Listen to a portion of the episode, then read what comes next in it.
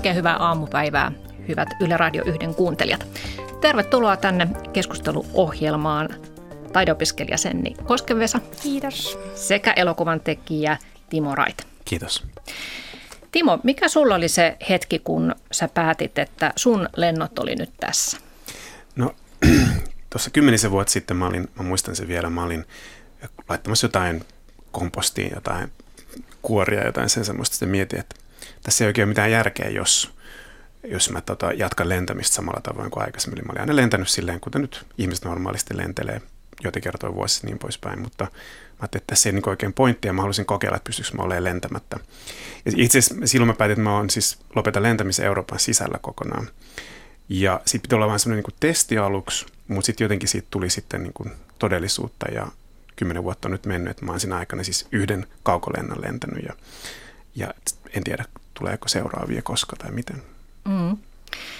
No sen, niin tota, aika kuvaava oli, että kun mä otin suhun yhteyttä, niin mm. sä olit juuri päässyt sunnuntaina Ouluun, missä tarkoitus on, tai Limingassa on sulla tarkoitus aloittaa huomenna taidekoulu, mutta sä halusit silti tulla tänne Pasilaan, eli lähdit sitten melkein saman tien takaisin sieltä pohjoisesta tänne ja aika moni muu olisi varmaan ruvennut plaraamaan lento, lentoaikatauluja, mutta sä tulit sitten maata pitkin, niin mikä sulla aikoinaan oli se hetki, kun sä päätit, että nyt sä lopetat lentämisen? Se oli noin puolitoista vuotta sitten. Mä olin Tansaniassa just silloin, että olin sinne lentänyt useiden välilaskujen kautta, eli just silleen saastuttavimmalla tavalla. Ja mulla oli vähän sama kuin Timolla toi, että kun tuntui, että tekee jo kaikkea muuta ilmaston eteen, mutta sitten alkoi kyseenalaistaa sitä, että onko tällä mitään merkitystä, että jos mä syön vegaaniruokaa vaikka, että jos mä kuitenkin lennän monta kertaa vuodessa pitkiä matkoja, niin tuntuu, että nyt on niin kuin pakko tehdä tälle asialle myös jotain, jotta mä voin niin kuin mennä nukkumaan rauhassa iltaisin. Niin mm. Sitten päätin siellä, että kun mä tuun kotiin, niin sitten se on se viimeinen lento ja sen jälkeen sitten loppuu. Et mä, mä oon ajatellut enemmän, että se niin kuin loppuu, että mä en ole edes käyttänyt sanaa niin kuin lentolakko, vaan enemmän, että mä niin kuin lopetan niin kauan, kunnes se joskus ehkä on ekologista. Mm. Sä oot nyt 22-vuotias, niin mm. kuinka paljon sun ikäkavereissa niin on, on sellaisia, jotka ajattelee samalla tavalla kuin sinä? Mm, no kyllä mä oon ainakin jotenkin, no tietysti somessa itse on alkanut seuraamaan ihmisiä, jotka ei lennä ja kaikkea tuntuu, että on semmoista lähipiiriä, jotka niin kuin ei lennä myöskään. On, perheessä on tehty erilaisia reissuratkaisuja nyt sitten lähiaikoina ja muutama ystävä, mutta kyllä siellä sitten paljon vielä lennetäänkin. Et moni on nyt lähdössä vaikka Australia esimerkiksi ja, mm. ja, ja toivotaan, että muuttuu vielä parempaan. Mm. Niin sä kerroit, että sä oot aina tykännyt hirveästi matkustamisesta, mm-hmm. että oot lukioikäisestä lähtien reissannut. Niin kuinka paljon sä ennen tätä lentämisen päättämislopetusta niin lensit? Mm, kyllä se oli aika aktiivista sillä, että mä lukion jälkeen just lähdin reissuun ja sitten jotenkin on ollut se semmoinen veto tonne niin kuin kauas, että sitten Australiasta alkoi ja sitten Suomen kautta ja sitten menin Nepaliin ja sitten oli Tansania ja sitten vielä Eurooppaan lentoja, että olleet, että kyllä siinä tuli lennettyä, että kyllä tämä nyt on syytäkin olla lentämättä nyt, että saa. Mm. Joo. No mitä te ajattelette sitten siitä, että kun on arvioitu, että vuoteen 2023 mennessä niin lentomatkustajien määrä tuplaantuu nykyisestä, niin onko, onko tota teidän kaltaisilla lentolakkoilijoilla niin kuin mitään merkitystä tässä isossa kuvassa, jos nyt ajatellaan tätä ilmastonmuutosta? No henkilökohtaisesti mä ajattelen, että aina pitää olla toivoa. E, ja monet asiat muuttuu kauhean hitaasti. Jotenkin toivoisi aina, että ne muuttuu nopeammin, mutta esimerkiksi jos vaikkapa vertaa kasvissyönnin yleistymiseen, niin sehän on yllättävän lyhyessä ajassa muuttunut kuitenkin, ei nyt millään tavoin mainstreamiksi tai jotenkin keskiarvoiseksi, mutta tavallaan, että näinä päivänä saa monenlaista kasvistuotetta ja muuta melkein jokaisesta marketin hyllystä. Ja tavallaan että mä uskon siihen, että, että, että nämä asiat muuttuu ja jonkun se pitää aloittaa ja jostain se tapahtuu. Ja sitten ehkä hiljalleen ihmiset kokeilee, että no mä annan tälle mahdollisuuden ja katsotaan miten käy. Ja ei siinä oikeastaan ole muuta niin kuin, mun mielestä vaihtoehto kuin vaan yrittää ja toivoa. Mm. Olen ihan samaa mieltä. Että, ja jotenkin just se, että jostain se lähtee, että alku voi olla nyt tämmöinen hidas, mutta se voi olla yhtäkkiä sitten, että se onkin, ja just jos tulee vaikka nyt lentovero tai vastaavaa, niin sittenhän se voi olla niin kuin rytinällä se muutos tapahtuu, niin kyllä niin kuin nyt pitää olla lentämättä, vaikka se olisi, tuntuisi välillä turhalta. Niin. Mm. Niin ja siis sehän on kuitenkin fakta, että Suomen kasvihuonepäästöistä niin 70 prosenttia tulee nimenomaan yksittäisten ihmisten ja kotitalouksien kulutuksesta ja, ja lentäminen on tietysti, voi sanoa, aika helppo tapa sitten vähentää sitä omaa päästökuormitusta. Öö, puhutaan näistä päästöistä vähän tarkemmin sitten myöhemmin lisää, mutta mennään nyt eka tähän, että minkälaisia elämyksiä te olette kokeneet sen jälkeen, kun olette lopettaneet lentämisen, että nimittäin ole matkustamista kuitenkaan lopettaneet. Niin mitä Timo Rait sä sanot, sä nykyään tosiaan reissaat myös Keski-Eurooppaan paljon, niin junalla. Niin millaista se junamatkailu on verrattuna lentämiseen? No verrattuna lentämiseen se on hidasta, mutta mun mielestä paljon kiinnostavampaa ja elämysrikkaampaa. Mä oon tavannut äärimmäisen kiinnostavia ihmisiä junassa tai juna-asemilla. Mä oon pysähtynyt pienissä pikkukylissä vaihtamassa junaa ö, jossain keskellä Italiaa, missä mulla ei mitään syytä mennä muuten mutta tavallaan koska siellä on ollut junavaihto, niin sitten mä oon päätynyt olemaan siellä ja juonut, juonut iltapäiväkahvia mummojen kanssa keskusaukiolla ja siis tavallaan tämmöisiä kokemuksia. Öm, eli mun mielestä mä oon saanut itse asiassa enemmän tästä uudesta tavasta matkustaa kuin aikaisemmin.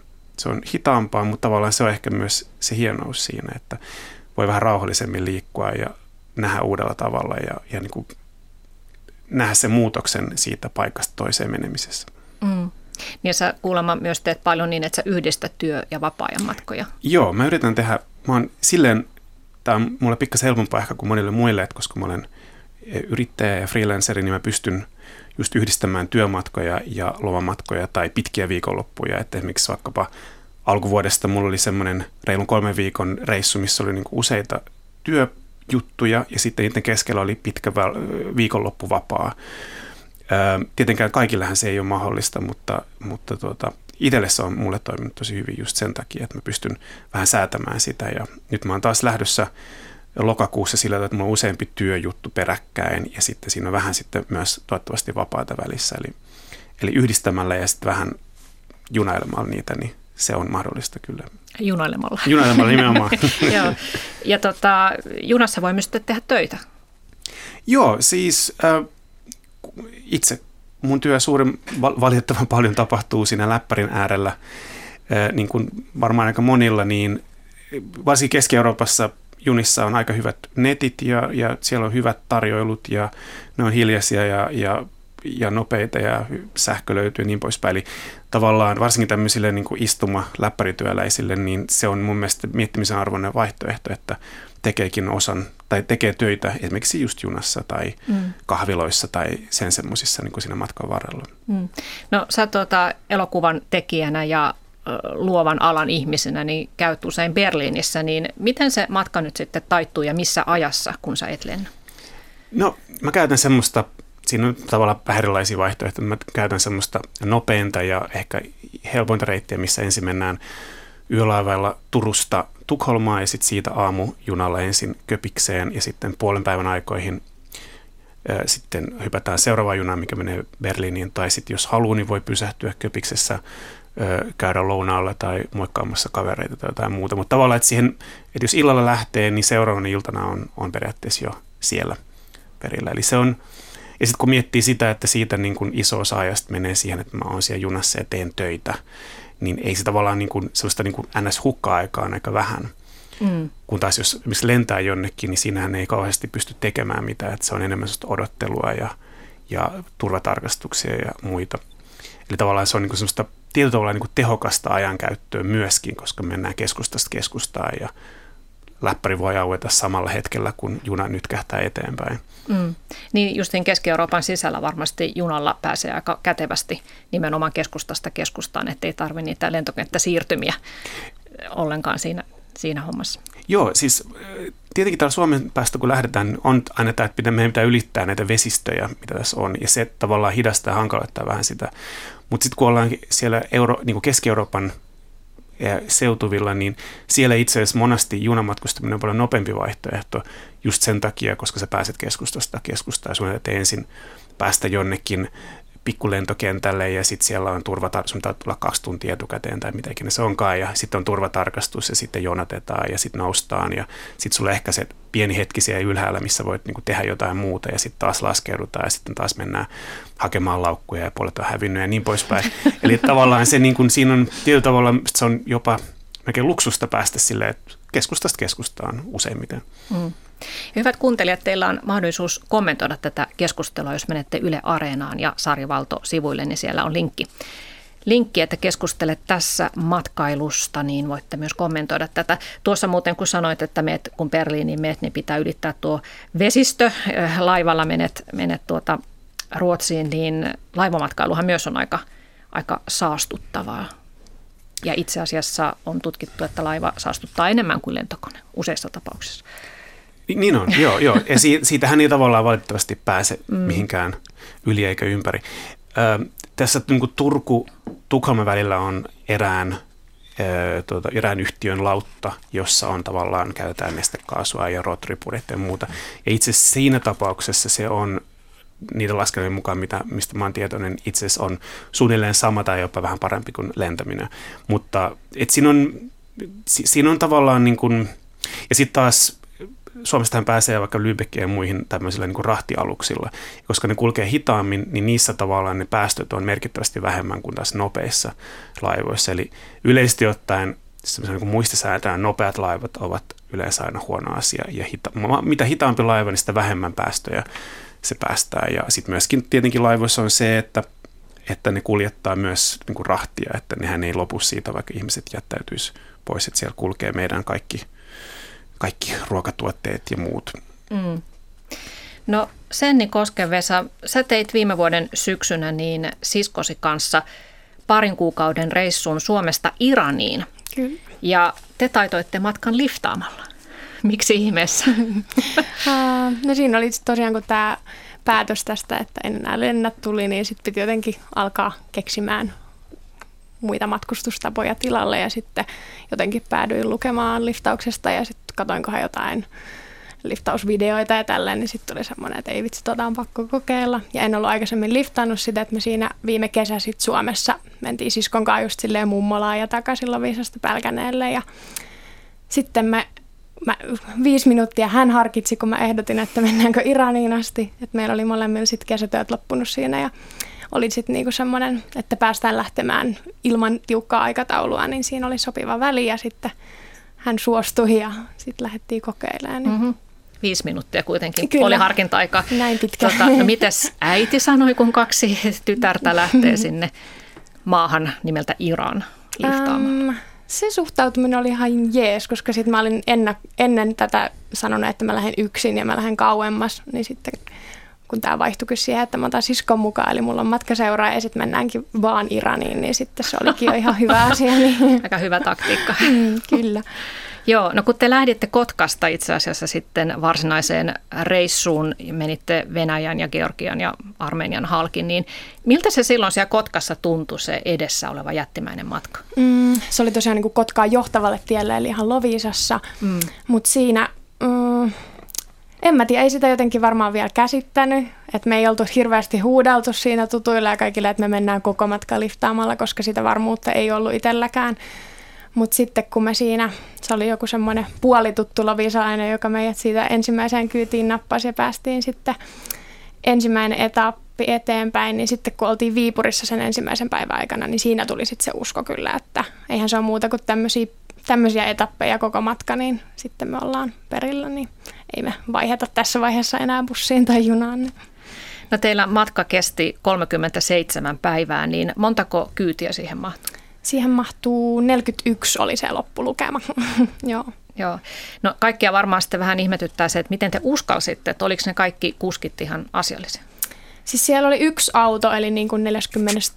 kyyti, mistä me sitten jäätiin sille hetken päästä, kun oltiin istuttu autoon, niin sitten jäätiin pois. Että meillä olisi ollut se oli tämän mieskaksikon kanssa, meillä olisi ollut semmoinen yli kahden tunnin matka, ja sitten siinä ei ollut se fiilis semmoinen yhtä hauska ja yhtä kiva kuin kaikki, kaikissa muissa kyydeissä oli ollut, niin sitten me päätettiin, että jäädään sitten pois, ja sitten saatiinkin ihan mieletön rekkakuski kyyti siitä sitten seuraavalle 12 tunnille, niin se oli semmoinen vaihto vaan, että siinä ei oli niinku ei mitenkään pelottavia hetkiä, mutta semmoinen vähän epämukavampi olo kuin muissa. Niin. Mutta muuten oli sitten ihan mielettömiä kaikki muut. Niin.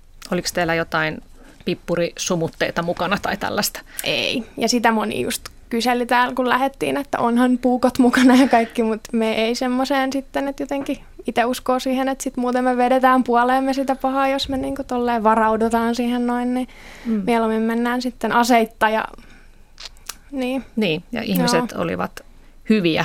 Kyllä olivat. Niin kuin yleensä ihmiset mm. suurimman, suurimmaksi osaksi ovat. Niinpä. Oletko Timo koskaan liftannut? Siis täytyy sanoa, että mä oon tosi kateellinen tästä reissusta.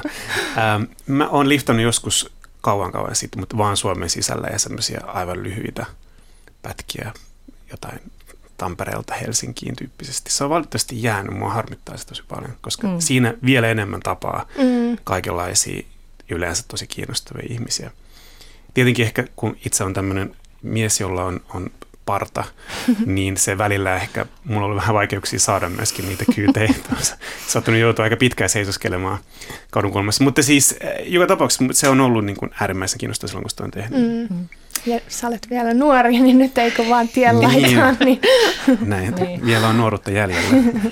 No sen, niin millaisia paikkoja te näitte tuon reissun aikana, mitä ette olisi nähneet, jos olisitte lentäneet? Mm, No kyllähän se oli niinku semmoista, just niin kuin Timo puhui siitä, että päätyy paikkoihin, mihin ei päätyisi muuten. Että se oli just semmoista, kun normaalistihan sitä menisi sitten, jos menisi pelkästään junalla ja bussillakin, niin varmaan noiden niinku vähän suurempien kaupunkien ohi ja näin, mutta kyllä tolleen kun liftaamalla mentiin, niin sitten saattoi olla, että esimerkiksi me jäätiin Pietarin ja Moskovan välillä sitten, kun kuski jatkoi siitä sitten metsätielle, niin me jäätiin sitten siihen näiden suurkaupunkien väliin. Sitten se oli semmoinen siinä se kylä, jossa on ehkä joskus asunut ihmisiä. Siinä oli yksi huoltoasema ja ei meillä ollut sille yölle majoitusta. Me laitettiin teltat sit sinne ja että kyllä siellä niinku päätyy sitten semmoisiin ja tosi pieniin kyliin. Että ne oli ne, mihin me rakastuttiinkin sitten siellä ja että saattoi olla, että aamulla kun herättiin, niin sitten siellä on jotain villihevosia vieressä ja silleen, että oli niinku, että ei tuommoisia lentokoneesta näe ja koe sitten. Mm.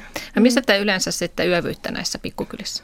Äh, lähinnä majataloissa. Et meillä oli tarkoitus olla, että me sohvasurfataan paljon, mutta sitten tuossa kun liftotessa kun menee, niin ei oikein tiedä, että milloin nyt ollaan sitten seuraavassa kohteessa, niin sitten se oli ehkä vähän hankalaa sopia sitten majottajien kanssa, niin sitten mentiin aina majataloihin, mikä sitten löytyi matkan mm. varrelta. Niin. Ja kerropa vielä niille, jotka eivät tiedä, että mitä sohvasurffaus tarkoittaa. Eli se on Couchsurfing, tämmöisen sivuston kautta niin löydetään majoittajia. Siellä voi olla perheitä tai äh, ihan tota, niin, siis yksin asuvia, niin, yksin asuvia. ihan tavallisia, tavallisia ihmisiä, ihmisiä. Joo, joo, että saa kyllä. ilmaiseksi majoittua heidän kotonaan. Kyllä. Tota, mä luin sun blogia nimeltä Avartumassa netissä ja siellä on kuvia ja tekstejä juuri tästä Iranin liftausreissusta ja oli aika koskettavaa lukea siitä, että juuri sitten kun menitte tämmöiseen sohvasurfauspaikkaan, että joku paikallinen ö, tavallinen ihminen majotti teidät, että miten niin kuin, suurta vieraanvaraisuutta mm. he osoitti teille. Joo, ja tosi niin kuin, hienoja keskusteluja kävitte myös niin kuin, tuntemattomien ihmisten kanssa, muun muassa uskonnosta, mm. mikä voisi olla aika yllättävää, että Joo, kyllä se oli, että sellaisesta voi puhua. Niin, varsinkin Iranissa meillä oli sitten, siellä otettiin se, että kun oltiin kuukauden viisumilla, niin siellä haluttiin sitten sohvasurfata. Niin, niin kyllä siellä ensimmäisestä päivästä lähtien päädyttiin semmoiselle, oliko meitä 15 tyli, semmoinen illallinen lattialla siellä. Suomen itsenäisyyspäivää juhlittiin vähän eri tavalla sitten siellä ja kyllä ne on niin kuin ne vaan haluaa ruokkia sut ja haluaa, että sulla on kaikki hyvin ja kuljettelee ympäri ympäri maata ja haluaa, niin kuin, että turistit, jotka sinne menee, että ne nauttii olostaan ja tuo lisää sitten niin kuin väkeä. Ja niille mm. ne just puhuu sitä, että se on niin kuin, vieraat on niin kuin Jumalan lahja siellä ja niistä pitää pitää huolta. Ja... Mm.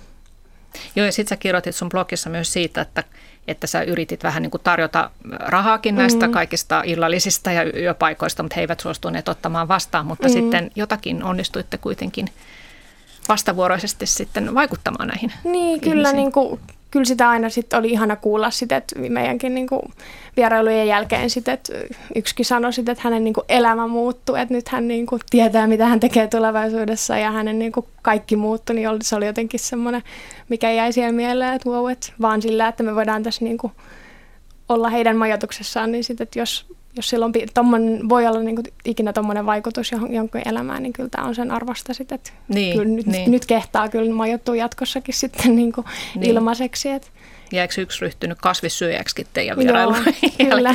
Ja sitten aina voi tehdä niin. jotain pientä silleen, että mä voin vaikka maalata siellä ja sitten sisko on leipuri, niin hän sitten leipoo ja silleen, että ei se rahaa aina se niin kuin vastine sitten, mm. että aina voi tehdä jotain niin kuin muutakin. Joo. No Timo Rait, mikä sulla on pisin junamatka, minkä sä oot tehnyt? Se, se oli itse asiassa tänä syksynä. Mä tulin ää, Japanista Suomeen. Ja siinä menin siis ensin laivalla Koreaan ja sitten sieltä laivalla Kiinaan ja sitten Kiinasta sitten Pekingistä Mantsurian kautta ja Moskovan kautta Suomeen. Eli se oli, mä tulin sen loppumatka sille yhtä soittoa kanssa, eli kuusi yötä, seitsemän päivää junassa. Ja mä halusin tehdä se nimenomaan sillä tavalla, että mä en pysähdy siinä, vaan että mä niin kuin tavallaan koen, että miltä se tuntuu niin kuin ihan fyysisesti ja henkisesti olla siinä yhdessä hytissä se seitsemän päivää. Ja se oli aivan mahtavaa. Siis mua tavallaan, mua su, suretti melkein saapua perille, koska siitä hytistä oli tullut semmoinen tietyllä tavalla niin kuin koti. Hetkellisesti. Niin, niinpä, että mulla oli mun tavarat oli tietyissä paikoissa, että tässä oli hammasharjan paikka ja tässä oli kuppi nuudeleiden ja Venäjän puolella sitten kuppi perunamuussin paikka ja niin poispäin. Ja, ja sielläkin tavallaan tapasi just todella kiinnostavia sen kiinalainen perhe, joka koko ajan kutsui mut heidän hyttiinsä juomaan teetä ja puhuttiin rauhasta ja maailmasta. Ja, ja, mutta sitten myöskin mä olin aika paljon itekseni siinä, mikä tavallaan sekin oli kiinnostavaa olla vähän aikaa hiljaa. Mm. Joo. Ja se oli siis, um, joo, että se on ehkä se pisin, pisin, mitä mulla on ollut tähän mennessä. Mm. Ihminen sopeutuu ilmeisesti aika moneen paikkaan, että jossakin jo viikossa koit, että tämä on nyt mun koti tässä. Ja... joo, ja siis, joo, kyllä. Ja, ja tavallaan siihen niin kuin fyysisenä kokemuksena se, että kun se kuitenkin suuremman osan aikaa liikkuu se juna, että se pysähtylee siellä joidenkin tuntien välein, ehkä viideksi minuutiksi tai jotain muuta, mutta että muuten koko ajan on se tietty liike ja se semmoinen humina ja kolina. Ja tuntui jotenkin, että kun saapui Moskovaan, missä mä olin puoli päivää ennen kuin mä sitä seuraavaa yöjunaa Helsinkiin, niin tuntui jotenkin, että, että jotain niin kuin puuttu melkein. Että, että tavallaan, että se semmoinen niin rauhoittava, rauhoittava huojunta oli loppunut. Oli paljon mm. vaikeampi nukkua, kun ei, ei ollut enää sitä semmoista niin kuin junan syleilyä. Mm. Mm. No miten se sun psyykkeeseen vaikutti se pitkä junamatka? Että sä et voi oikeastaan niin kuin – tai sä voit tehdä paljonkin siis asioita tietysti, mutta että se vaatii semmoisen kärsivällisen mielen, että Joo, no matkan teko hidasta. Joo, siinä oli ehkä semmoinen, mistä mä oon, mä oon paljon miettinyt sitä tässä hitaassa matkustamisessa on se, että me eletään semmoisessa ajassa, missä me haetaan koko ajan erilaisia niin ärsy, ärsykkeitä ja, ja, ja viihdettä ja semmoista koko ajan pitää olla, että mitäs nyt, onko uutisissa tapahtunut jotain tai onko Facebookissa tapahtunut jotain tai niin poispäin. Ja taas semmoisessa tilanteessa, missä sulla on niin kuin tavallaan aikaa loputtomasti, niin sehän on, se on ihanaa tuhlata aikaa. Et, et samalla tavoin vähän kuin ollaan mökillä ja ei ole minnekään kiire, niin tuossa junamatkustamisessa on ehkä vielä, vielä yksi askel pidemmälle, koska siellä ei oikeasti ole mitään tekemistä. Et ei, et mökillä nyt sen aina voi olla nikkaroivana jotain tai jotain muuta puuhastella, mutta siellä ei ole, ei ole niin mitään tekemistä. Ja mäkin olin valmistautunut, mulla oli siis oli kirjoja ja lehtiä ja mun piti opiskella ja kaikenlaista tämmöistä, mutta mä en oikein jaksanut. Et, et, se oli, mun päivä oli semmoinen, että mä heräsin, söin kuppinuudeleita tai mitä ikinä se olikaan siinä aamuna, tai olen ostanut babuskoilta asemalta jotain piirakoita jotain muuta. Ja, ja sitten sit mä menin, otin nokoset sen jälkeen. Sitten mä heräsin ja sitten taas söin vähän ja sitten taas otin nokoset. Eli hyvin semmoinen niin mökkimäinen. Ja jotenkin mä muistan, se oli hienoa siinä just siinä ajan niin kuin tuhlaamisessa, kun äm, toisessa päässä vaunua on tämmöinen samovaari, mistä saa kuumaa vettä, toisessa päässä on sitten vessa. Ja sitten kun mä olin sitten syönyt sen mun kuppinuudelista, mä menin ja kaadoin ne loput sitten, loput liemet sinne vessanpönttöön, sitten kävin toiseen päähän ja laitoin sinne kuumaa vettä ja sitten pesin sitä vähän ja sitten menin toiseen päähän ja kaadoin sen pois. Ja sitten piti vielä vähän kerran pestä ja menin takaisin toiseen päähän ja kaadoin kuumaa vettä ja menin taas toiseen päähän ja kaadoin pois. Sitten se oli tällainen tehty. No sitten mulla oli vielä mun puikot. Sitten sama juttu näille ja roskat piti vielä. Eli tavallaan semmoisen... Niin kuin, joo, että semmoiseen niin kuin tiskaamiseen saattoi mennä puoli tuntia. Joo. Eihän me koskaan tehtäisi sellaista tavallaan niin kuin mm. arjessa. Mm. Ja sitten mä tein myös semmoisen virheen siellä, että tietenkään mulla ei ollut siellä nettiä, mutta sitten ehkä siinä niin kuin viidentenä päivänä sitten mä pyysin mun naapureilta sattuu olleen netti, että voiko mä niin kuin katsoa, että mitäs nyt siellä internetissä on tapahtunut. Ja se oli se oli virhe, koska sen jälkeen sitten mä rupesin niin kuin tarkistamaan sitä ja eihän se edelleenkään mitään ole tietenkään tapahtunut, mutta jotenkin se semmoinen, mä en harrasta meditointia tai mitään semmoista, mutta siinä on jotain semmoista niin kuin ehkä samantyyppistä, että, että niin kuin keskitytään ja ollaan vaan. Mm. Ja se on aika, meillä on aika harvoin semmoisia tilaisuuksia ja se on mun mielestä rikkautta, että pystyy tavallaan kuluttamaan ja, ja olemaan epätehokas. Mm. Niin tietysti, että jos olet viikon putkeen junassa, niin siinä on kuitenkin se tieto sulla, että sä voit koska tahansa hypätä siitä junasta pois sitten, kun se pysähtyy. Mutta jos sä oot vaikka lentokoneessa olisit viikon, niin se olisi ihan eri fiilis, kun sä et pääse sieltä minkä pois, niin voisi tulla aika ahdistava olo. Joo, se kuulostaisi kauhealta. tuota, mä luin äh, Aamulehdestä tällaisen jutun Anna-Sofia Sysser kirjoitti omasta reissukokemuksestaan. Hän matkusti Moskovasta Vladivostokkiin 9000 kilometriä viikkojunassa ja tota, hän kertoi siitä, että juuri tämä, että se koettelee fyysisiä ja myös henkisiä voimavaroja mutta pari tuntia ennen kuin he saapu Vladivostokkiin, niin junan tunnelma muuttui, että siellä ihmiset muuttu hilpeämmäksi ja kaikki alkoi niin kuin, että jes, me ollaan kohta perillä. Ja sitten kun he todella olivat perillä, niin ihmiset siellä sitten antoi niin kuin läpyjä toisilleen ja olivat tosi iloisia, ottivat valokuvia, että nyt he on vihdoin perillä. Ja mun mielestä Anna-Sofia kirjoitti aika mielenkiintoisesti, että että meidän yhteiskunta, niin se ei ole vain teknisesti riippuvainen fossiilisista polttoaineista, vaan me ollaan sosiaalistuttu ihan kulttuuria ja psyykettä myöten. Ja ehkä eh, näihin fossiilisiin polttoaineihin ja niiden tuomaan niin tehoon. Niin, että ehkä sen vuoksi sitten me koetaan, että me ollaan sankareita, kun me ollaan taitettu tosi pitkä matka junalla, vaikka siis lentäenkin sinne totta kai pääsisi paljon nopeammin. Mitä ajattelette tästä? Kyllä meilläkin oli just tuommoista karkelointia ainakin tuolla, kun tultiin Iranista just bussilla ja junilla ja sitten me oltiin jää, jäätiin sitten, tultiin semmoisessa todella pienessä pakettiautobussissa sitten, siinä oli muutama mummeli meidän seurana ja ja, ja, ja. Sitten me jäätiin Georgian ja Venäjän rajalle sitten silleen, että me oltiin niinku vuoro, niinku 12 tuntia, 12-16 tuntia siellä sitten odoteltiin, että sää paranee. Ja sitten kun siinä on sen koko tämän ajan siinä pakettiautossa ja odottelee, kun ei ole muuta, niin kyllä sitten se fiilis, kun päästään lähtemään taas jatkamaan matkaa, vaikka ei oltaisi perillä, mutta se, että päästään ylipäätään jatkaa matkaa, niin siinä niin kuin, kyllä se on hieno fiilis sitten koko sillä meidän porukalla. Ja sitten meidänkin se naapuri mummo siinä, niin hän oli sitten menossa tapaamaan lapsen lapsiaan, niin sitten se ilo, mikä hänellä tuli siitä, että hän kerkeääkin sinne ajoissa ja näin, niin sitten se oli, ne on kyllä hauskoja sitten. Mm. Joo, mulla on myös ollut sama kokemus se, että, että mitä pidempi matka, niin tavallaan siinä on, se on, se on se, mulla on vielä sellaisia rituaaleja monesti, kun mä tuun takaisin kotiin, että, että tavallaan, että mitä te, teen ensin ja mitä syön seuraavaksi. Ja, ja, ja, mutta siinä on monesti semmoinen niin juhlan tuntu, ja varsinkin se, että koska se tunt, pitkä matka tuntuu fyysisesti joltain. Mm. Ja niin se on hieno tavallaan myös päästä siitä eroon, mutta sitten myöskin melkein heti, ainakin mulla tulee vähän semmoinen, että no minne nyt sitten seuraavaksi, tai että olisi jo hauska kokea tämä kokemus uudelleen. Mm. Mutta joka tapauksessa niin tämmöisessä hitaassa matkustamissa, jos nyt junaakaan voi hitaaksi nykypäivänä sanoa, niin siinä sielu pysyy mukana.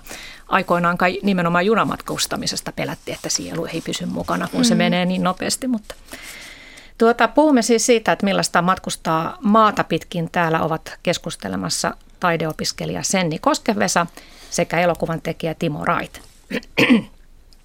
No tota Senni, sä oot myös harrastanut tämmöistä workaway-matkailua, eli, eli yhdistä reissaamisen vapaaehtoistyöskentelyyn. Joo. Minkälaisia töitä sä teen? Mm, se, on, tota, se on mahtava tapa just saada sillä, että jos haluaa mennä tolleen pidempiä aikoja olla yhdessä kohteessa, niin ihan niin kuin rahallisestikin, kun siellä sitten se toimii tosiaan sillä, että siinä tehdään about viisi tuntia päivässä töitä ja sitten sitä vastaan saadaan sitten majoitus ja ruoka.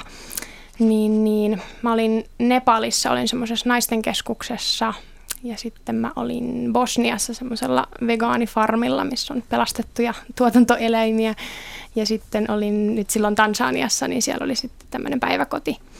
Niin siellä sitten opettajana, niin kyllä sitä kautta on sitten päätynyt vaikka mihin. Ja siellä on pelkästään jo Suomessa, kun avaa tämän Suomen sivuston, niin siellä on yli sata paikkaa. Ja ihan niin kuin kotimaassakin voisi kuvitella menevän, voisin kuvitella menevän. Mm sä oot kyllä nuoreksi ihmiseksi kokenut tosi paljon ja tehnyt tosi paljon. Pystyttekö te sanoa, että te molemmat olette reissanneet paljon, että, että tota, mitkä on ollut sellaiset hienoimmat reissukokemukset tai kohtaamiset? Tuleeko jotain semmoisia yksi ylitse muiden juttuja mieleen? No mulla ehkä tuo edellä mainittu reissu sieltä Japanista Suomeen Joo. kokonaisuutena. Mutta ei, mulle ehkä se on tärkein, mutta sitten ehkä just ne on ollut ne, mitä puhuin aikaisemmin tavallaan, ne semmoiset ihan pienet e, epädramaattisetkin hetket tavallaan siitä, että, että on vaan jossain, missä, missä ei, ei niin kuin tavallaan ole mitään erityistä syytä olla ja, ja tota, niin. että siellä ei ole mitään nähtävyyksiä tai mitään muuta ja vaan niin kuin katsoo sitä ihmisten elämää, niin se on, ne on ollut ehkä, mutta joo. Mm. Mullakin on tosi vaikea laittaa silleen, että mikä nyt on paras. Että jotenkin kun joka reissulla on ollut aina sit se oma opetuksensa ja semmoinen oma juttunsa, niin en tiedä. Kyllä toi, siis tietty toi liftaus on semmoinen, toi Iranin liftaus semmoinen, minkä tulee muistaa aina. Ja, ja, ja. Mutta varmaan semmoinen ehkä järisyttävin on ollut se ensimmäinen, kun on niinku sit mennyt Nepaliin ja sitten sieltä, siellä jotenkin sit se kaiken köyhyyden näkeminen ja se niinku, se, että kaikille ei oikeasti ole tällaisia asiat maailmassa niin hyvin kuin meillä Suomessa, niin se oli ainakin tosi sitten semmoinen jännä fiilis tulla kotiin, että mä siellä niinku itkin ruokakaupassa täällä ja että se oli semmoisia niinku järisyttäviä kokemuksia hyvällä tapaa, mitkä on sitten muuttanut sitä koko maailman katsomusta. Että se on niinku, mm. tommoset on sitten niitä niin. tärkeitä. Niin. Tuo perspektiiviä niin, vähän kyllä. Suomenkin elämään. Joo. No tota, ö, Timo, sä oot tosiaan jo viimeiset kymmenen vuotta harrastanut tätä junamatkailua, niin onko tämä junamatkailu kehittynyt jotenkin tässä kymmenen vuoden aikana? Jos ajatellaan siis, että ihan käytännön juttuja, että miten hankit liput, millaisia reittejä on tarjolla, millaisia nopeuksia? On, se on muuttunut tosi paljon helpommaksi, eli siis on enemmän tietoa netissä ja muualla siitä, sekä siis tavallaan vertaistietoa, missä muut matkaajat kertoo, että minne, mitä reittejä kannattaa mennä ja mitä, mitä tavallaan se, on paljon niin kuin hiljasta salattua tietoa melkein, että mitkä reitit on esimerkiksi vaikkapa tehokkaimpia tai miten saa halvimmat liput, mihin aikaan kannattaako mennä eh, Interrail-passilla vai kannattaako ostaa yksittäisiä lippuja. Ja, ja silloin kun aloitti, niin se oli aika, siis tavallaan mun mielestä oli kiinnostavaa ihan nör, niin nörtähtävällä tavalla että tutustuu niihin erilaisiin junavaihtoehtoihin, että ah, tuossa on nyt viiden minuutin vaihto, että pystynkö siihen. Mutta tavallaan ähm, et, et se on paljon kiinnostavampaa ja hauskempaa itse asiassa nykyään myös sen takia, että se on helpompaa.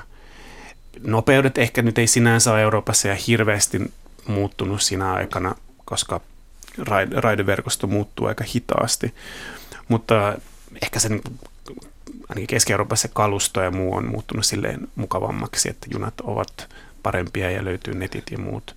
Mm. Ja sitten ehkä se, mikä on niin, että tavallaan että aikaisemmin se tuntui vähän yksinäiseltä siinä suhteessa, että oli vähän niin kuin itse yksin sen tiedon kanssa ja nyt tavallaan on oppinut tosi paljon muilta ihmisiltä, että mitä kannattaisi tehdä tai mitä, ja se on ollut semmoinen niin itselle semmoinen tärkeä juttu kyllä. Mm. Ja sitten näistä nopeuksista, niin ehkä tulevaisuudessa joidenkin arvioiden mukaan jo 2050-luvulla voimme matkustaa Hyperloop-kapselilla, joka menee siis lähes äänen nopeudella, että tämmöinen alipaineistettu putki, jonka sisällä sitten mennään kapselissa, niin sen kyydissä voisi päästä Tukholmaan, siis Helsingistä, niin alle puolessa tunnissa. Saa nähdä. Mm-hmm. Mutta entäs se taloudellisesti, niin tuleeko junamatkailu kuinka paljon kalliimmaksi kuin lentäminen?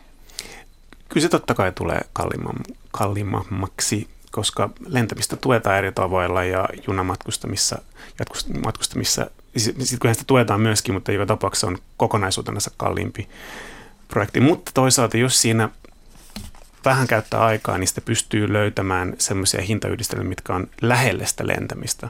Mutta kyllä lentäminen yleensä, varsinkin silloin, kun on sellaisissa paikoissa, minne menee näitä tämmöisiä, tämmöisiä niin kuin halpalentoyhtiöitä, niin se on kanssa vaikea kilpailla. Mm. Mutta sitten tavallaan kysymys on siitä, että, että minkälaisia valintoja, mihinkä haluaa rahansa käyttää, että, että voihan sitä rahansa käyttää johonkin muuhun, muuhunkin kuin vain junalippuihin, mutta elämä on täynnä valintoja. Ja itselle se on tavallaan tuntunut, mä oon saanut sit enemmän tästä rahan käytöstä, mikä mä oon käyttänyt siihen, että mulla menee matkustamiseen vähän enemmän rahaa kuin kuin tota johonkin, mä voisin käyttää se johonkin muuhunkin, mutta se on ollut mulle niin kuin hyvä ratkaisu. Mm. Että et se on valintoja, niin. niin kuin kaikki. No mitäs sen, niin sulla tähän liftausreissuun, niin paljonko siihen meni rahaa? Mm. Me yritettiin pitää niin kuin per naama se päiväbudjetti about siinä kymmenessä eurossa, mutta tietysti se aina sitten vähän heittelee, että sit jos ei oikeasti olekaan mitään muuta majataloa kuin toi vähän kalliimpi tänään Mutta sitten taas toisaalta Iranissakin, jos me oltiin, oltiin se kymmenen päivääkin siellä yhdessä samassa sohvasurfauspaikassa, niin ei siellä, siellä ei sitten taas mennyt rahaa ollenkaan. Että kyllä se sitten tasapainottui siinä, että päästiin sitten siihen kymppiin aika tasan sitten niin kuin kokonaisuudessaan reissu. Ja mä uskon myös siihen sitten, että jos nyt vaikka menee maata pitkin että vaihtaa sen lennon siihen maata pitkin menoon, niin sitten siellä kohteessa voi taas sitten, niin kuin, että jos olisi lentäen mennyt ja siellä majoittunut hotellissa, kalliissa hotellissa, niin entä jos meneekin junalla, maksaa siitä junamatkasta vähän enemmän ja sitten majoittuukin vaikka paikallisten luona, niin siinä on sitten taas ihan eri kokemus ja sitten toisaalta hinta tasottuu sitten siinä, niin mun mielestä tällaista voisi sitten myös niin matkaajat harkita. Mm. No viime vuonna suomalaiset teki noin kahdeksan miljoonaa ulkomaanmatkaa ja useimmiten suunnattiin Etelä-Eurooppaan ja Eurostatin mukaan me ollaankin Euroopan ahkerimpia matkaajia. Tietysti johtuu tästä pohjoisesta sijainnistamme, että kaikki haluaa sinne etelän lämpöön. Ja lentoliikenteen kasvu Suomessa kahtena viime vuotena on ollut erityisen suurta, noin 10 prosentin luokkaa. Niin sen ja Timo, mitä te arvelette syyksi, että ilmastonmuutoksestahan puhutaan nyt enemmän kuin koskaan ja siitä huolimatta ihmiset jatkavat lentämistä ja itse asiassa lisäävät lentojansa. Mistä se johtuu? Eikö tähän ilmastonmuutokseen uskota vai, vai ajatellaanko niin, että eihän se lentäminen nyt oikeastaan ole kovinkaan iso osuus kaikista päästöistä? No mä luulen ehkä, että jos mietitään nyt henkilökohtaisia, ihmisten henkilökohtaisia päästöjä, niin mä luulen, että se tulee vähän yllätyksenä monille, että miten iso osa lentäminen saattaa olla siitä. Ja sitten taas toisaalta käytäntöä on vaikea muuttaa, ne tapahtuu kauhean hitaasti. Eli, eli jos on totuttu siihen, että voidaan mennä sinne etelään talvella kylmään pakoon, niin se, se muutos, se kestää sen, että siihen niin halu tehdä muutoksen siihen. Ja et, et, kyllä mä uskon, että suurin osa ihmiset, ihmisistä ymmärtää, että ilmastonmuutos on totta, mm-hmm. mutta tavallaan se, että voi olla myöskin, että on semmoinen niin huoli ja pelko, että, että, tai niin semmoinen lamaantuminen, että en mä pysty vaikuttamaan tähän, jolloin sitten helposti lähdetään siihen argumenttiin, että no mitä siellä Kiinassa tai miten Intiassa.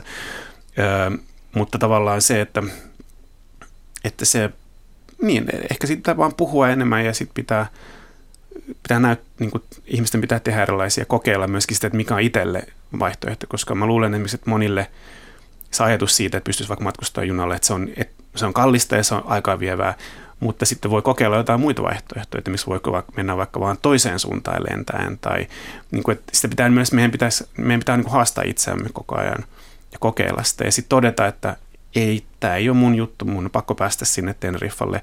Tai voi todeta, että itse asiassahan Suomessa on tosi kiinnostavia paikkoja, että mä voin mennä vähän lähemmäksi tai Lappiin tai mitä tahansa muuta. Tai että ehkä mä löydän jonkun lämpimämmän paikan Suomessa – mikä on epätodennäköistä ainakin talvella, mutta teoriassa ainakin. Niin. Öm, Takka tulen äärellä niin, voi niin, olla lämpimässä. Niinpä, niinpä. Niin, se mm. vaatii just sen niin kuin asennemuutoksen siis, ja vähän niin kuin kaikissa ilmastoteoissa mun mielestä, että hetkeksi pitää laittaa ne niin kuin tavat, miten on ennen tehnyt ja miten on aina tehnyt, niin ne pitää hetkeksi nyt vaan unohtaa ja sitten lähteä rakentamaan sit sitä uutta tapaa toimia, että on se sitten mm. kasvissyönti tai lentäminen tai mikä tahansa, niin Joo, mm. ja tietysti argumentointi menee tosi usein juuri tuohon, että entäs ne kiinalaiset, entäs ne intialaiset, mm. että ihmiselle on jotenkin helpompaa niin kuin vaatia muilta sitä muutosta, mutta mm. ei, ei haluta itse niin kuin luopua mistään, että Niinpä. muuttukaa te ensin.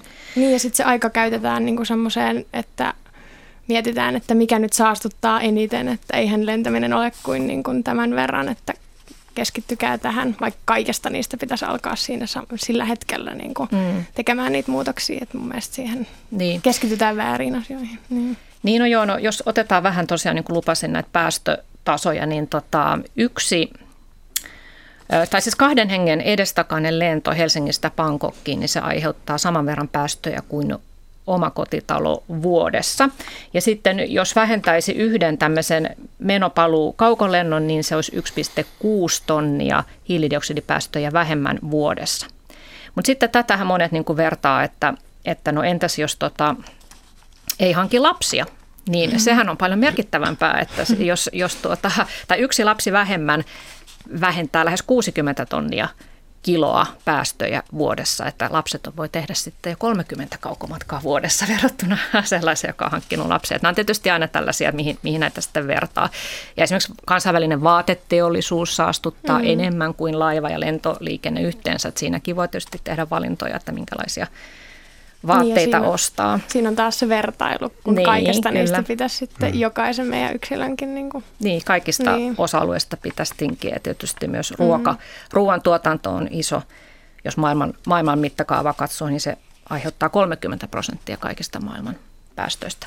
Niin. Tota, mä otan tähän väliin yhden kuuntelijakommentin. Hän kiittää keskustelusta ja kertoo, että, että perhe, hänen, hänenkin perhe yrittää eri, elää ekologisesti, mutta turhauttaa, että ekologinen elämäntapa sysätään yksittäisten kuluttajien harteille.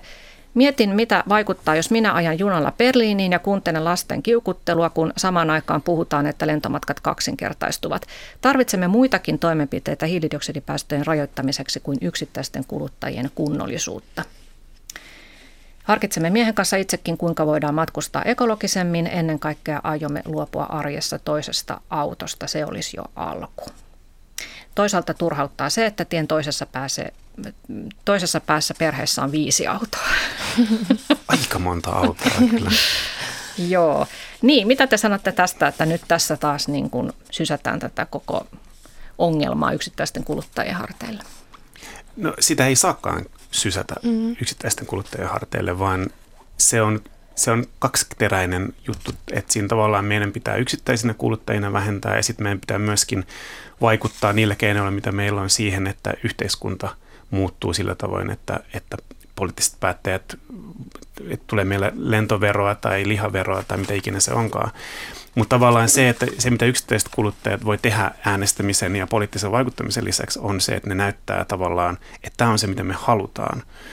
Ja silloin useimmissa tapauksissa kuitenkin, kun eletään tämmöisessä kapitalistisessa maailmassa, niin tavallaan markkinat reagoi siihen. Ja, että jos, jos vähähiilisten matkustamistapojen niin jos, jos se kasvaa se kiinnostus siihen, niin kyllähän siihen useampi sitten on sillä, että no, että täällähän on rahaa, mitä pitäisi lähteä jonkun hakemaan. Et ihan samalla tavalla nyt katsotaan vaikka näitä tämmöisiä kaiken maailman kasvisruoka-eineksiä, että, että tavallaan se on kasvanut myös sen takia, koska siihen on kiinnostusta ja sitten markkinat on ollut silleen, että, että hei, että tehdään tätä, tätä ihmistä haluaa. Öm, mutta et, et, niin kuin mistä tahansa muutoksessa tavallaan, että se ei voi olla pelkästään poliittinen päätös, eikä se ole pelkästään kuluttajien päätös, vaan se tarvitaan molempia. Ja meidän pitää myöskin varoa sitä, että me ei keskitytä vaan siihen, että nyt ei saa enää koskaan lentää, koska se ei ole ratkaisu, vaan se ratkaisu on se, että tehdään ne kaikki muut muutokset. Mutta lentämiseen liittyy tietenkin semmoisia, että kun siinä on missä vaikka lentokerosiinin ää, verottomuus ja muut, ne on semmoisia asioita, minkä meidän kuluttajina on tosi paljon tosi vaikeat vaikuttaa, koska ne on tämmöisiä niin Euroopan laajuisia säädöksiä, tai siis sopimuksia, jotka on tehty 50-luvulla, mistä todennäköisesti ei päästä eroon ihan noin vaan. Mutta sillä välin, kun me odotetaan sitä, että poliittiset päätteet ja, ja muu yhteiskunta lähtee siihen, me voidaan tavallaan jo aloittaa se muutos ja, että, ja tehdä se, mitä me voidaan tehdä. Ja sitten jokaisen pitää löytää se, mikä niin kuin on niin kuin hänelle toimii parhaimmalla tavalla ja sitten ehkä kokeilla vielä vähän enemmän totta kai jossain vaiheessa, mutta mm. Niinpä. Joo. Tässä vielä yksi kuuntelijakommentti, että kyllähän tuo kaikki junamatkustaminen sujuu kielitaitoisilta ja noilta nuorilta ihmisiltä. Kaikki ne jatkuvasti unohtavat meidät miljoonat matkustushaluiset varakkaat eläkeläiset, jotka eivät ole ikinä lukeneet edes englannin kieltä. Ei se yksin matkustaminen meiltä suju, vaan pitää tilata lomalento, jossa on myös suomenkielinen opastus. Meiltä ei voi vaatia ilmastoystävällisyyttä tässä lentoasiassa. Kyllähän niitä on kaiken maailman pakettimatkoja bussilla, Norjaan ja muihin niin kuin Euroopan maihin ja toivottavasti tulee niin kuin lisääntymään tämä, että niin kuin otetaan huomioon tämmöiset, jotka ei just voi lähteä vaikka yksin sit sinne mm. ulkomaille, että mutta kyllä mä uskon siihen, että niitä on jo olemassa. Ainakin mun isovanhemmat on tämmöisille matkoille mennyt ja vaikka ei kielitaitoa ole, niin kyllä on, ovat nauttineet ja hyvin pärjänneet. Niin. Mm. Ja siinähän on monelle matkajärjestäjälle kuten sanotaan, voivat ottaa siitä kopin. Niinpä. Että jos tavallaan on, on joukko, jota kiinnostaa matkustaminen, jolla on siihen rahat, niin, niin silloin siihen, siihen pitää tarttua ja olla sille, että okei, tehdään sitten, räätälöidään tämä tämmöinen reissu, mitä, mitä tässä nyt puhuttiin vaikka, tai tällaisille niin henkilöille. Eli kyllä se niin kuin on mahdollista ja sitten taas mä uskon siihen, siis kieli on tietenkin yksi asia, mitä on hyvä olla, kun matkustaa, mutta yllättävän paljon pärjää myöskin ilman mitään kieltä. Että et, et eihän nyt siellä Venäjällä kukaan puhunut englantia siellä junassa tai, tai Kiinassakaan juuri. Että et sitten tavallaan semmoinen, että sitä, tietenkin jokaisen pitää löytää se oma rajansa ja oma niin kuin mukavuus tai semmoinen, mikä tuntuu vielä mukavalta, mutta et, et kyllähän sitä pärjää, koska su, mä väitän, että suurin osa ihmistä, niin kuin säkin oot mm. matkoilla huomannut, on, että ne on ystävällisiä, kivoja ja haluaa auttaa. Mm. Ja tavallaan sitten, että sitä voi kokeilla ja, jos, ja toivoa, että se siitä tulee mukava reissu ja, ja mä uskon, että siitä tulee mukavampi kuin mitä saattaisi ajatella. Ainakin osa... aikamoinen seikkailu voi tulla. Voin niin, kirjoittaa sit... lapulle, että olen mitä on niin, määränpää niin, niinpä, että niinpä. näyttäkää miten pääsen tänne. Mutta tässä sitten yksi kuuntelija taas, taas tota vähän harmittelee, että taas tässä syyllistetään lentämisestä, vaikka laivaliikenne tuottaa kolminkertaisesti päästöjä, että tämmöisillä lentolakoilla ei ole isossa kuvassa mitään, mitään merkitystä. No tässä nyt on tullut moneen kertaan sanottua, että eihän se yksistään mitään pelasta, että, mm. että lentämisestä luovuttaisiin tai sitä vähennettäisiin, koska tämä on niin monisyinen juttu, mutta että se on yksi tapa Niinpä. vähentää sitten... sitä henkilökohtaista päästökuormitusta. Mm, niin ja just tuolle henkilökohtaisella tasolla, niin ne mihin me voidaan vaikuttaa paljon on just se matkustamisen ja ruoan päästöt, että sitten ne on niin kuin se, mistä meidän päästöt tulee, niin niihin voi todella helposti nyt vaikuttaa, niin kyllä mä uskon, että on se. Mm. Mutta sä oot tosiaan Senni nuori, niin tota, koetko sä, että kun sä kerroit, että siellä Tansaniassa, jonne olit juuri lennähtänyt, mm. niin tuota, aloit, aloit sitten vähän pohtia sitä omaa hiilijalanjälkeä, niin koetko, että sua on peloteltu, että että nuoria ihmisiä nykyään pelotellaan, että heille tulee sitten ilmastoahdistus ja he syyllistyvät omasta mm. elämäntavastaan. Joo, no siis kyllä, mutta mun mielestä se on niinku aiheellista pelottelua, että sehän on se, että täällä maailmassa tämä ei tule tämmöinen paikka kuin mitä tämä on nyt hetken päästä, jos me jatketaan tällä elämistä, niin mun mielestä sillä, siitä pitää puhua niin kuin oikeilla nimillään ja meitä kuuluu pelotella. Ja sitten kun jotenkin sille antautuu ja alkaa lukemaan niitä artikkeleja ja katsoa dokumentteja ja sitten kun tekee se asennemuutoksen, että okei, okay, että nyt pistetään uusiksi tämä, jos mä pystyn tällä tapaa vaikuttamaan siihen, että tämä ei ole täyskatastrofi, niin, niin mm. se on, pelottelu on mun mielestä hyvä asia myös. Niin ja sitten mä en itse ehkä niin paljon usko syyllistämiseen, koska se monesti ei tuota ehkä pitkäkestoisia muutoksia. Mutta mun mielestä mä ajattelen tästä sitten, että tähän on niin matikkaa, että jos nyt Suomen, suomalainen, suomalaisen keskimääräiset hiilidioksidipäästöt on noin 10 000 kiloa vuodessa, ja tässä niin kuin seuraavan kymmenen vuoden sisällä pitäisi päästä semmoisen 1500-2000 kiloon, jotta ei mennä sen niiden kriittisten pariasteen lämpö, niin kuin lämpötilan nousee yli. Niin silloinhan meidän pitää tehdä kaikki mahdollinen, mitä päästään, että päästä siihen. Niin kuten olen puhuttu tässä monta kertaa, että se, ei liit, että se pitää tapahtua yksilötasolla ja se pitää tapahtua poliittisella tasolla. Mutta jos ajatellaan sitä 10 000 kiloa, että jos siitä niin jätetään vaikkapa yksi 2000, euro, 2000 tuota, kilon lento jonnekin pois, niin se on aika iso muutos, minkä pystyy tekemään tavallaan aika helposti. Kun taas sitten esimerkiksi vaikkapa asunt, siis asuntojen hiilidioksidipäästöt, mikä oli mulla aivan uusi asia myöskin, jotka olivat yllättävän isot, niin me ei oikein voida vaikuttaa siihen, koska meidän pitää asua jossain ja se talo pitää rakentaa ja se pitää purkaa ja sen materiaaliin menee tietty määrä hiilidioksidia. Ja siihen me ei voida, siihen me on tosi vaikea vaikuttaa yksilötasolla. Taas vastaavasti vaikkapa täällä Helsingissä me on, meidän on vaikea valita, kun on kaukolämpö kyseessä, niin meidän on vaikea vaikuttaa siihen, että millä, millä se tehdään.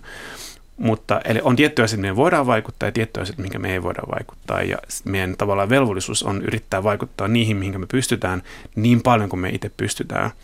Ja sitten se on kysymys on löytää se jokaisen oma niin kuin, sopiva määrä ja tietenkin toivoa, että se on mahdollisimman iso se määrä. Että et jollain tavalla meidän pitää päästä siihen kahteen tuhanteen kiloon ja, mm. ja et sillä ei oikeastaan tavallaan väliä, että onko se, tuntuuko se reilulta tai, tai oikealta, vaan se, että se on se, mitä meidän pitää tehdä ja, ja meidän pitää löytää ne tavat siihen. Mm. Ja tämä on lentämisen vältteleminen tai vähentäminen tai puolittaminen on yksi niistä tavoista, mutta kuten sanot, ollaan tässä puhuttu, että se on vain, vain yksi tapa ja, ja mm, on kyllä. lukuisia muita myös. Ja sitten tota, mä huomautan vielä, kun tästä oli, tais, taidettiin aikaisemmin mainita tämä, että kansainvälinen lentoliikenne vastaa 2 prosenttia kaikista maailman päästöistä, eli se kuulostaa tosi pieneltä, mutta mm. nythän on ilmennyt tutkimuksissa, että todennäköisesti se on huomattavasti isompi se ilmastovaikutus, koska näissä päästöluvuissa ei ole huomioitu mitään muuta kuin hiilidioksidipäästöjä, että lentäminen sitten aiheuttaa myös erilaista muuta ilmastoa lämmittävää vaikutusta, että typen oksidit ja vesihöyry